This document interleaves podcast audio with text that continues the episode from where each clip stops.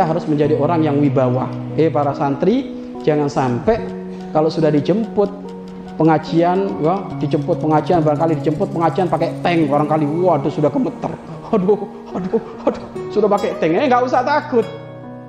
Inti harus uh, inti harus merasa mulia dengan agama Allah. Inti harus merasa mulia dengan firman-firman Allah. Inti harus merasa mulia dengan sunnah-sunnah Nabi.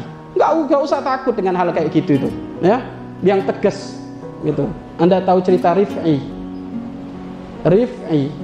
Rif'i itu utusan dari utusan baginda Nabi Muhammad SAW Rif'i itu bapak ibu bajunya bapak ibu compang camping ala kadarnya. Dia mau ketemu dengan seorang kaisar kaisar Romawi. Kaisar Romawi itu bapak ibu ajudannya semuanya kalau ketemu beliau ngelesot.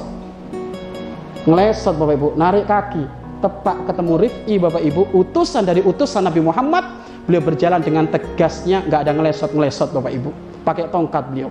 Tongkatnya dihentakkan di, di istananya kaisar tersebut. Sambil berjalan gitu dengan tegasnya bapak ibu. Kenapa? Merasa bangga menjadi utusan utusannya Nabi Muhammad SAW